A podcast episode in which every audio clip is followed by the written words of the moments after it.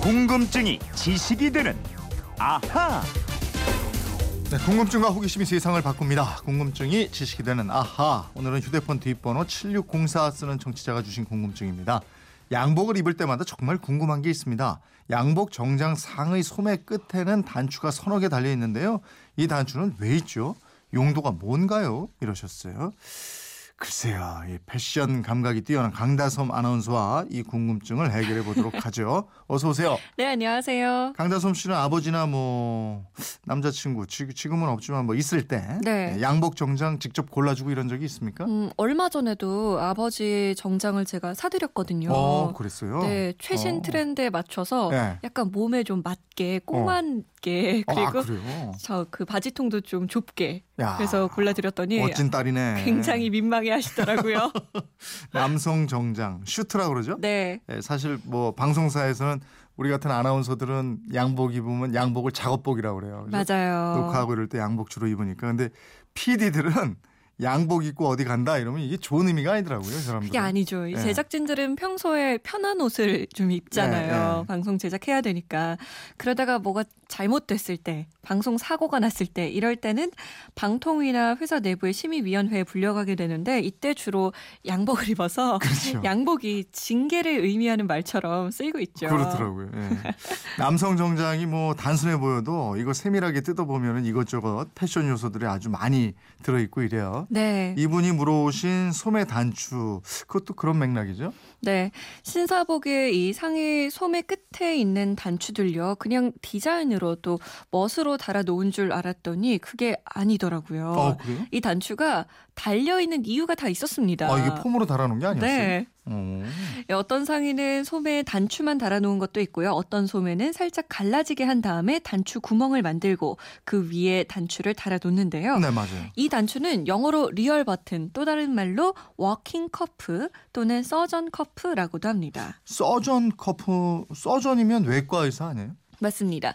이걸 왜 surgeon cuff, 즉 외과 의사 소매라고 하느냐? 과거에 영국의 외과 의사를 비롯해서 신사들은 양복 상의를 입은 채 일을 했습니다. 네. 손을 씻을 때도 양복을 벗지 않았는데요. 음. 소매통이 작아서 위로 잘 안 올라가니까 이 소매를 걷어 올리라고 소매 끝을 가르고 거기에 단추와 단추 구멍을 만들었던 거예요. 아 옛날에는 진짜로 이 소매를 걷어 올리게 했던 단추군요. 그러니까 이 단추를 real button, 단추 구멍을 real button hole이라고 하는데요. 네. 보통 3개에서 5개의 버튼을 달았습니다. 전통적으로 클래식하게는 4개의 버튼을 다는데 소매 끝에서 첫 번째 단추까지는 3.5cm가 이상적인 기준이라고 아, 합니다. 그러니까 지금은 상의를 거의 벗고 일을 하거나 뭐 소매를 걷어 올릴 일이 없으니까 이게 장식으로 변했지만 과거에는 불편함을 해소하기 위해서 기능적으로 만든 단추였군요, 이게. 네, 맞습니다. 참 이 서구식, 영국식 신사 되기가 까다로워요. 그래서 미국의 작가이자 사회 비평가였던 토머스 울프라는 사람이 이런 말을 남겼습니다. 세상에는 두 종류의 남자가 있다. 하나는 슈트 소매에 단추를 달아 입는 사람이며 또 다른 남자는 진짜 단추 구멍이 있는 것을 입는 사람이다. 음. 이 격식을 다 갖춘 신사가 되기가 그리 쉽지 않다는 뜻이죠. 그렇군요.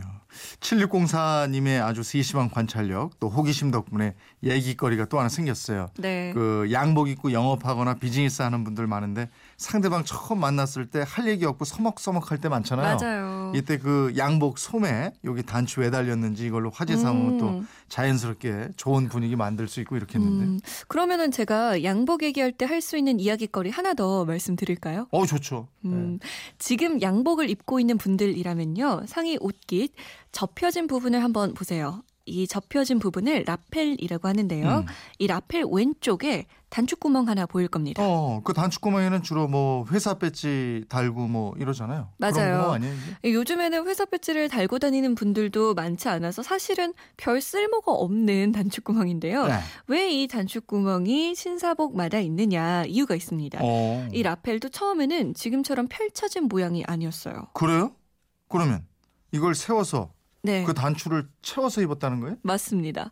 지금은 정통 슈트 라펠이 다 접혀 있고 또 세우면 이상하지만 네. 과거에는 다 세워서 단추를 채울 수 있게 돼 있었습니다. 아. 이 라펠 왼쪽에 있는 단추 구멍이 바로 그 흔적이에요. 어. 근데 그때는 왜 이걸 세웠을까요? 이 신사복의 라펠은요. 네. 군복 상의에서 유래했습니다. 아. 군복 상의의 높은 옷깃을 튜닉이라고 했는데요. 음. 이 군복의 맨 윗단추를 풀어서 깃을 양쪽으로 펼쳐 입었던 거예요. 아. 지금은 별로 쓸모가 없어졌지만 과거 전통의 흔적이 단추구멍으로 지금까지도 남아 있게 된 거죠. 야, 이거 하여튼 뭐 아니 땡 굴뚝이 연기 안 난다고 세상에 이유가 없는 게 없네요. 맞아요. 다 이유가 있었네요, 이게.